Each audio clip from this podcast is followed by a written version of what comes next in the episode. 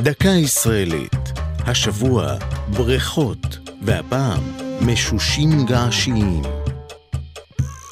במהלך ביקור בנחל המשושים, הארוך בנחלי הגולן, אפשר להגיע לבריכה טבעית גדולה, שייחודה בעמודי בזלת בצורת משושים הסובבים אותה. נדמה לפעמים שאלה שורטטו ביד אדם.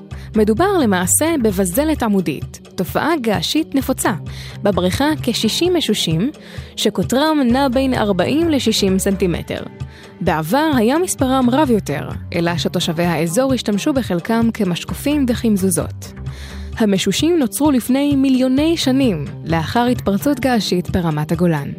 פני השטח של הלבה המתקררת התכווצו מהר יותר מהנוזל החם שמתחתם, ונוצר מתח שהשתחרר דרך הסדקים שנבקעו במשטח.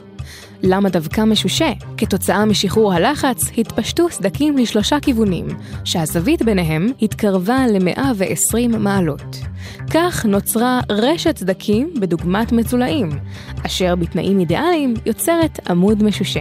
אם כי אפשר למצוא עמודים בעלי מבנה פחות סימטרי. צורה גיאומטרית משושית נוצרת גם בתהליכים אחרים בטבע, למשל בכוורות של הדבורים או בפתיתי שלג. זו הייתה דקה ישראלית על בריכות ומשושים געשיים. כתבה אביב פוגל, ייעוץ הפרופסור ניר אוריון, עורך ליאור פרידמן.